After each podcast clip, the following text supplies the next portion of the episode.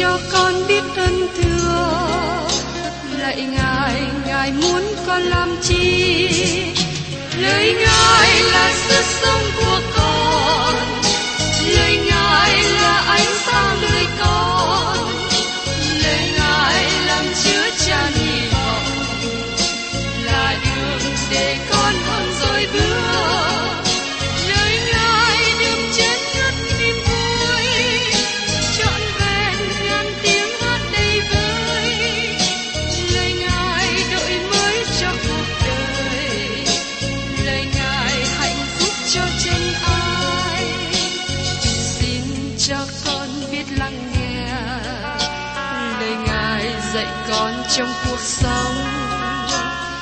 xin cho con biết lắng nghe. Lời ngài từng theo bước đời con. Xin cho con biết sẵn sàng chờ đợi và vẫn nghe theo chúa. Xin cho con biết sẵn sàng thực hành lời chúa đã truyền ban Hân hoan chào mừng quý vị đón nghe chương trình Tìm hiểu Thánh Kinh.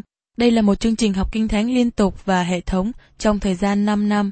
Chúng ta sẽ lần lượt khảo sát từ sáng thế ký cho đến khải huyền. Mục sư tiến sĩ McKee là người được Chúa dùng để sáng lập và thực hiện chương trình này. Ông tin rằng lời của Đức Chúa Trời có khả năng đáp ứng mọi nhu cầu cho tất cả mọi người trên thế giới, không phân biệt chủng tộc, văn hóa, trình độ tuổi tác hay phái tính. Ước mong quý vị theo dõi liên tục và giới thiệu cho thân nhân bạn hữu cùng đón nghe. Kính chào quý vị và các bạn. Chúng ta cùng nhau tiếp tục chương trình tìm hiểu Thánh Kinh hôm nay ở trong sách Sophoni đoạn 2. Nói đến sự phán xét của Đức Chúa Trời đối với trái đất và tất cả các nước.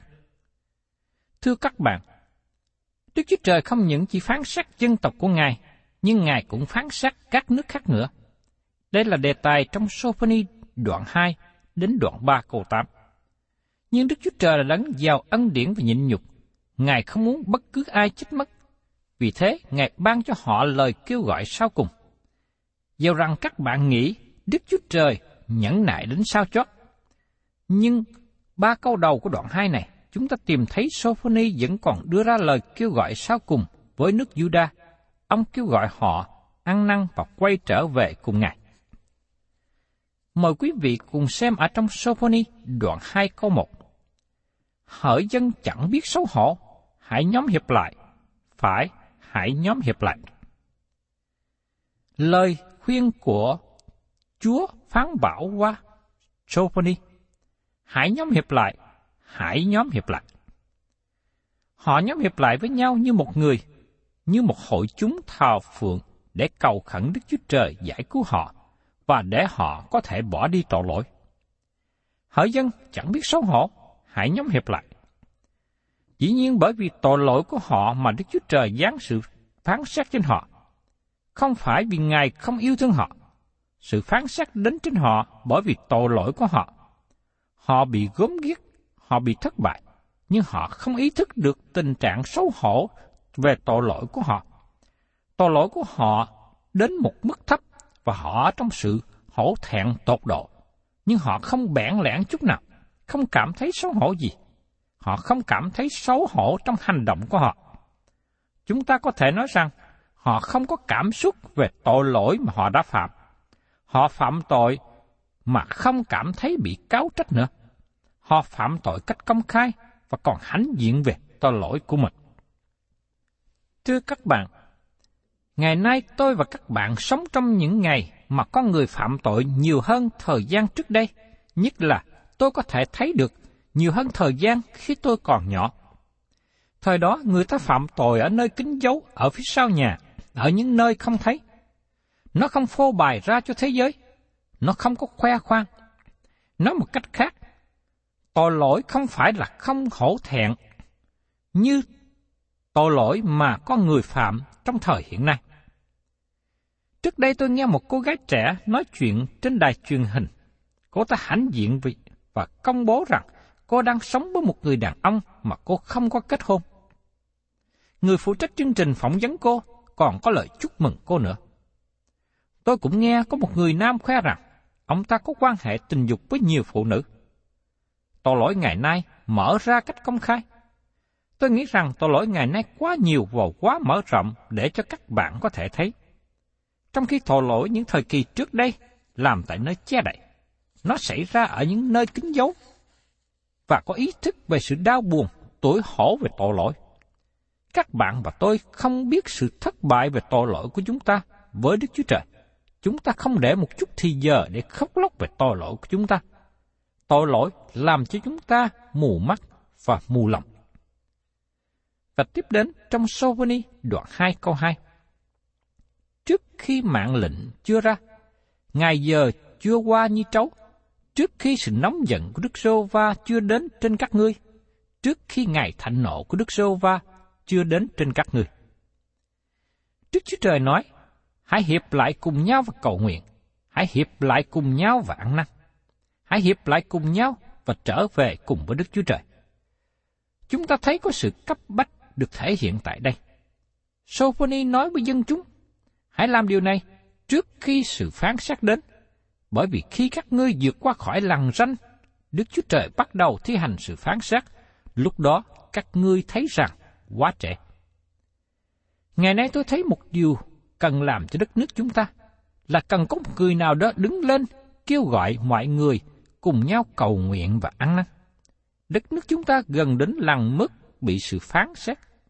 Vì thế, chúng ta rất cần có sự cầu nguyện với Đức Chúa Trời để Ngài nghe và trả lời. Tiếp đến trong Sophoni đoạn 2 câu 3. Hỡi các ngươi là mọi kẻ nhu mì của đất, làm theo mạng lệnh của Chúa. Hãy tìm kiếm Đức Sô Va, tìm kiếm sự công bình, tìm kiếm sự du mì, hoặc giả các ngươi sẽ được giấu kín trong ngày thạnh nộ của Đức Giê-hô-va. Hỡi các ngươi và mọi kẻ nhu mì của Đức, làm theo mạng lệnh của Chúa, hãy tìm kiếm Đức Giê-hô-va. Thưa các bạn, luôn có những người còn sót lại là những người chân thật với Đức Chúa Trời, cũng như có những người còn sót lại trong hội thánh ngày nay. Đức Chúa Trời luôn có những người còn sót lại trong thế gian, và tại đây Ngài đang nói chuyện với những người tinh kính còn sót lại trong Judah. Hãy tìm kiếm sự công bình. Những người còn sót lại rất cẩn thận trong phương cách mà họ sống. Họ tìm kiếm sự như mì. Họ không phải là những người lên mình bởi sự ngạo mạn, khoe khoang, tự mãn. Đó là một trong những tội lỗi lớn của đất nước. Như có người đã nói, có sự kiêu ngạo về chủng tộc, có sự kiêu ngạo về thể diện, có sự kiêu ngạo về ấn điển nữa. Họ có cảm nghĩ rằng họ có một điều gì đó để khoe khoang. Họ cảm nghĩ rằng họ là những con cái đặc biệt của Đức Chúa Trời bởi vì thế họ được sự cứu rỗi. Các bạn thân mến, chúng ta không có gì để khoe mình. Sứ đồ Phaolô đã nói rằng ông không có gì để khoe khoang lên mình. Tôi xin nói với các bạn rằng, nếu một người như Phaolô mà không có điều gì để khoe khoang, thì tôi chắc rằng tôi lại là một người không có điều gì để khoe khoang. Có sự nguy hiểm khi con cái của Đức Chúa Trời kiêu ngạo. Con cái của Đức Chúa Trời cần tìm kiếm sự nhu mì. Như lời khuyên của Sophoni, hãy tìm kiếm sự công bình, tìm kiếm sự nhu mì. Hoặc giả các ngươi sẽ được giấu kín trong ngày thạnh nộ của Đức Giê-hô-va.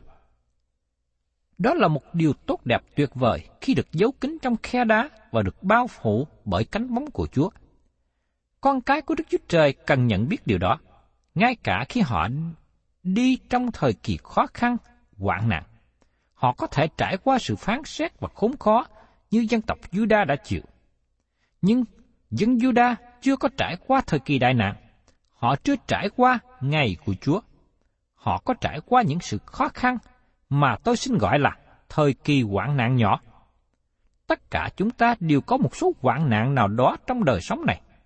Chúng ta đang có khó khăn. Paulo nói rằng, chúng ta rên xiết, than vang trong thân thể này, nhưng điều đó không có nghĩa rằng chúng ta đang ở trong sự đại nạn, hay chúng ta sẽ qua đại nạn. Giờ đây chúng ta đến một phân đoạn kinh thánh trong Sophoni, đoạn 2 câu 4 đến đoạn 3 câu 8. Chúng ta sẽ thấy sự phán xét của Đức Chúa Trời đến trên các quốc gia. Phân đoạn này khải thị cho chúng ta biết rằng Đức Chúa Trời phán xét tất cả mọi quốc gia trên đất. Đức Chúa Trời của Kinh Thánh không phải chỉ là Đức Chúa Trời của một khu vực, một địa phương hay một nước nào. Ngài không bị đặt vào một cái nhà nào. Vì thế, có sự sai lầm khi cho rằng tinh lành là của người da trắng Tây Phương và chúng ta cố gắng kêu gọi và thúc đẩy mọi người sống theo phương cách đó.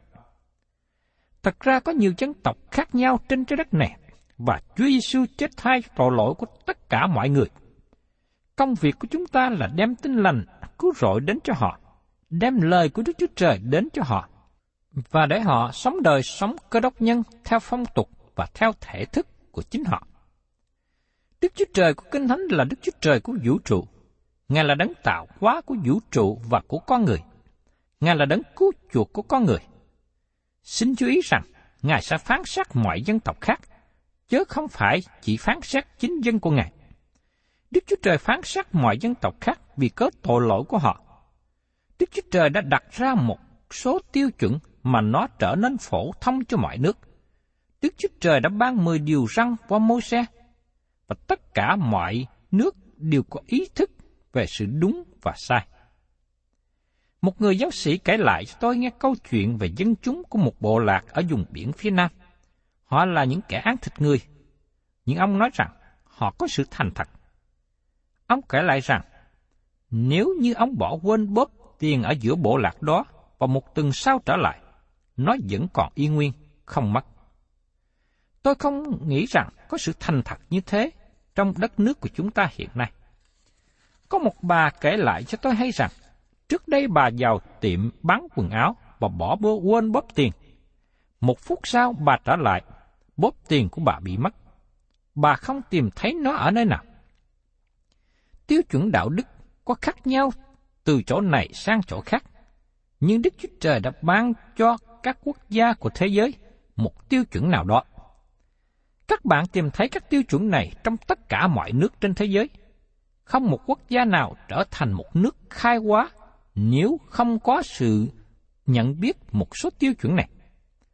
Nhưng khi một dân tộc nào đó lìa bỏ Đức Chúa Trời hàng sống, đi sâu vào việc thờ các thần khác, hay họ trở nên người vô thân khi họ đến tình trạng đó, Đức Chúa Trời sẽ hủy biệt họ.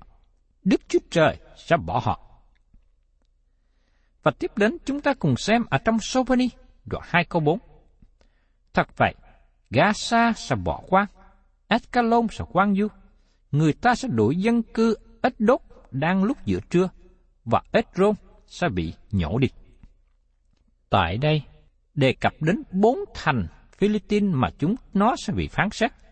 Một số người có thể hỏi, tại sao Chúa không đề cập về thành Gác?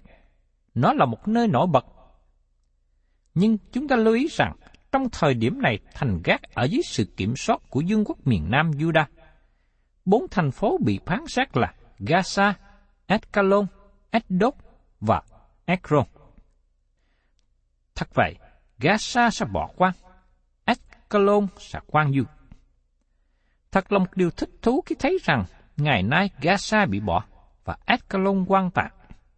Có một nơi gọi là Escalon nhưng nó không nằm trên thành phố cổ quan tà. Thành phố cổ ở gần bờ biển. Tôi có dịp đến nơi này và thấy đền thờ Dagon quan tà. Người ta sẽ đuổi dân cư ít đốt đang lúc giữa trưa. Dân chúng trong xứ đó luôn nghỉ ngơi vào buổi trưa. Họ ngủ vào buổi trưa. Giống như tại Việt Nam, các cơ quan làm việc và nhiều cơ sở buôn bán đóng cửa nghỉ trưa suốt 2 giờ quý vị không thể mua đồ gì được trong hai giờ nghỉ trưa, vì thời tiết buổi trưa nóng. Nhưng buổi chiều có những tiệm mở rất trễ, có nơi mở đến 8-9 giờ tối. Tại ách đốt rất nóng, dầu rằng nó ở gần biển, nhưng nó nóng vào mùa hè. Somani nói rằng, ách đốt sẽ bị quỷ diệt và dẹp đi vào ban trưa. Nói một cách khác, kẻ thù tấn công trong khi họ không canh giữ. Đốt bị xóa sạch hoàn toàn. Ngày nay, Do Thái chiếm khu vực này và họ xây dựng nhiều nhà chung cư tại đó. Và tại đó có cơ sở lọc dầu và hải cảng. Nó là một trong những hải cảng chính hiện nay. Nhưng trong thời trước đây, nó bị dẹp sạch hoàn toàn. Cũng như Ekron sẽ bị nhổ đi. Nó bị nhổ đi một cách hoàn toàn. Nó đã bị tiêu diệt mất. Tiếp đến chúng ta cùng xem trong Sophoni đoạn 2 câu 5. Khốn thai cho dân cư cả miền biển, tức là dân tộc cơ rết. Hỡi Canaan là đất của người Philippines, lời của Đức Sô Va cũng nghịch cùng các ngươi, ta sẽ quỷ diệt ngươi cho đến không còn dân cư nữa. Dân tộc Cơ rết là những người đến từ đảo Cơ rết, nhưng họ đang sống tại Philippines. Từ ngữ Philippines có nghĩa là di dân, là những người sống từ một quốc gia khác. Đây là phương cách mà chúng ta có thể trả lời cho những người đã hỏi, nhất là những người theo khuynh hướng thần đạo tự do nêu lên. Người Do Thái có quyền gì để người Philippines ra khỏi đất của họ? Bởi vì đó không phải là đất nguyên thủy của họ. Thật ra người Do Thái hay là người Israel đã có dùng đất này trước khi người Philippines đến. Abraham, Isaac và Jacob cùng với các con cái của tổ phụ của họ đã ở xứ này. Sau đó đi xuống Ai Cập, và trong khoảng thời gian ngắn này, người Philippines đã vào trong xứ. Hỡi Canaan là đất của người Philippines, lời của Đức Sêu Va đã nghịch cùng các ngươi, ta sẽ quỷ diệt ngươi cho đến không còn dân cư nữa. Chúa nói rằng, họ bị phán xét. Các bạn còn thấy người Philippines nữa không? Họ đã bị tiêu diệt và bị biến mất đi.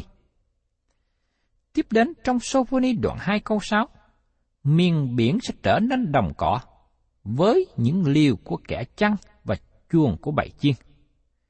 Điều này đã xảy ra và tình trạng này kéo dài gần hai năm năm qua. Và tiếp đến trong Sophoni đoạn 2 câu 7, miền ấy sẽ thuộc về phần còn sót lại của nhà Judah. Chúng nó sẽ chăn trong các nơi đó ban tối sẽ nghỉ trong các nhà của Ascalon, vì Jehovah Đức Chúa Trời chúng nó sẽ thăm viếng chúng nó và đem phu tù chúng nó trở về. Đây là lời hứa của Đức Chúa Trời với dân sự của Ngài.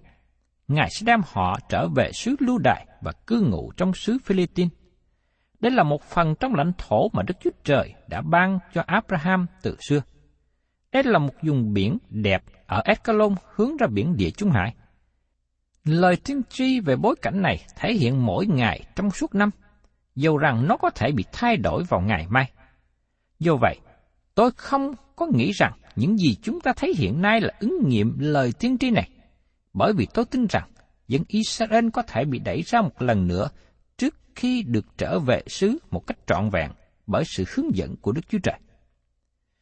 Giờ đây chúng ta chuyển từ phía Tây sang phía Đông đến những quốc gia kề cận với xứ Juda. Mời quý vị cùng xem tiếp ở trong Soponi đoạn 2, câu 8 đến câu 9. Ta sẵn nghe lời Moab chế bán, lời con gái Ammon sỉ nhục. Chúng nó sỉ vả dân ta, khoe mình nghịch cùng bờ cõi nó. Vậy nên, trước rêu va dạng quân là Đức Chúa Trời của Israel phán rằng, thật như ta hàng sống, Moab chắc sẽ giống như Sodom, và con cái Amon sẽ giống như Romorơ, thành ra một nơi đầy gai góc, một hầm muối, một chỗ quan du đời đời. Những kẻ sống sót của dân ta sẽ cướp bóc chúng nó, phần sót lại của dân ta sẽ được chúng nó làm cơ nghiệp.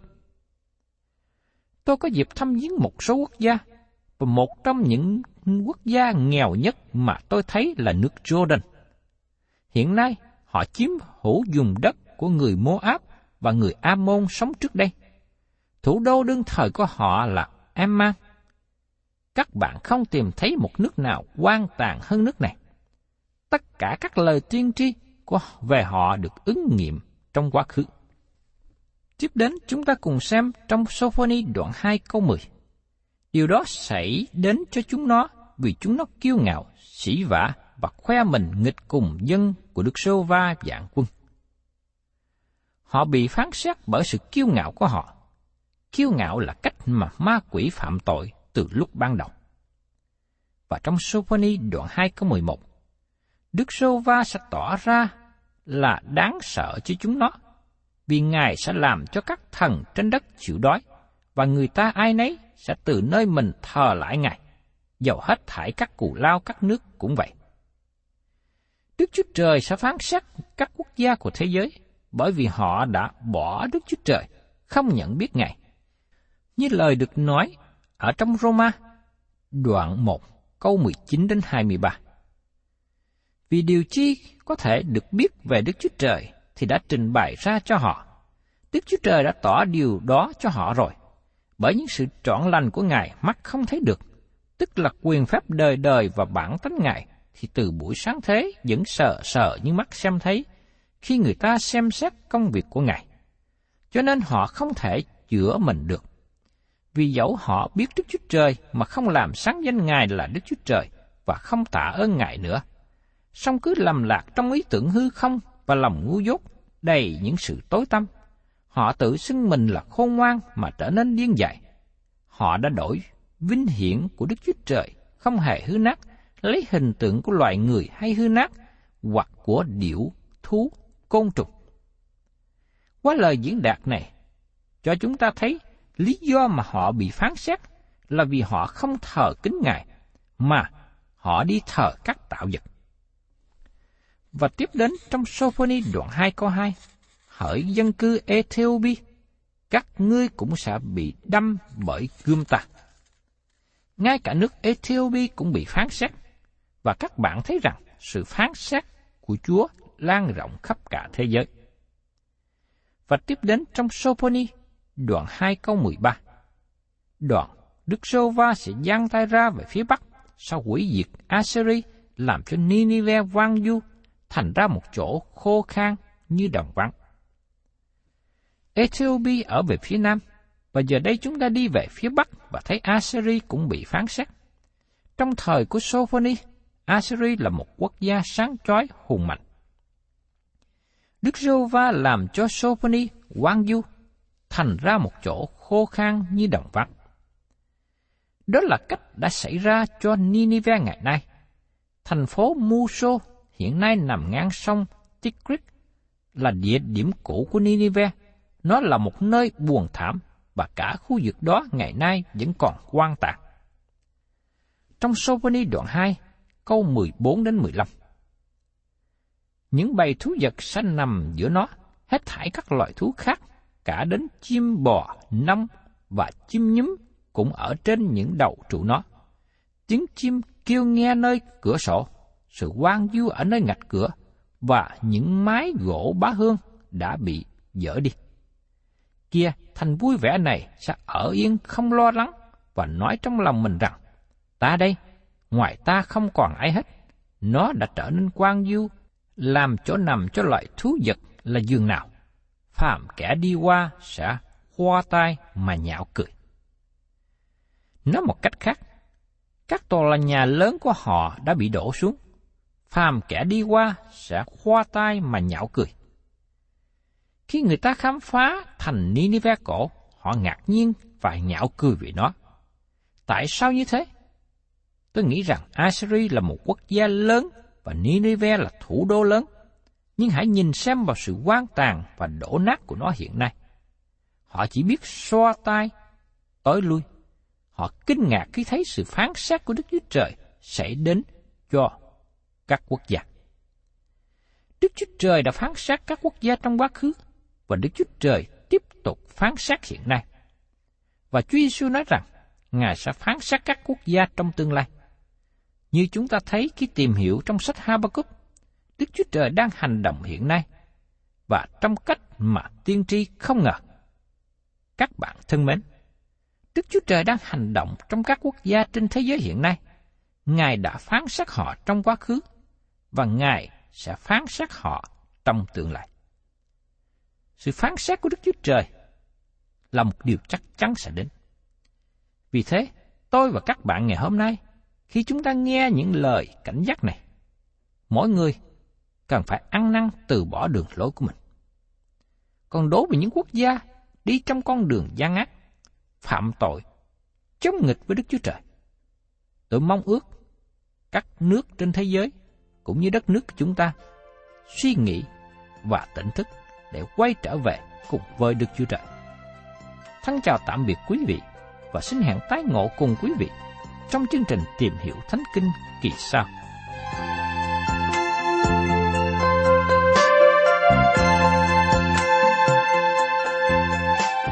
Cảm ơn quý vị đã đón nghe chương trình Tìm hiểu Thánh Kinh.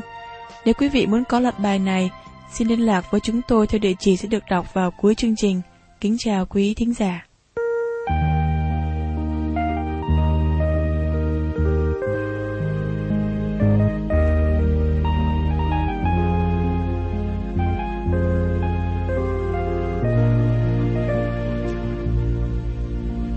Nào ai làm vơi buồn, làm nguôi giận. Nào ai thương xót người, làm tháng nhọc nhằn. Nào ai nghe nỗi đau nỗi đau thương âm thầm mang. Nào ai khiến tâm hồn, được thương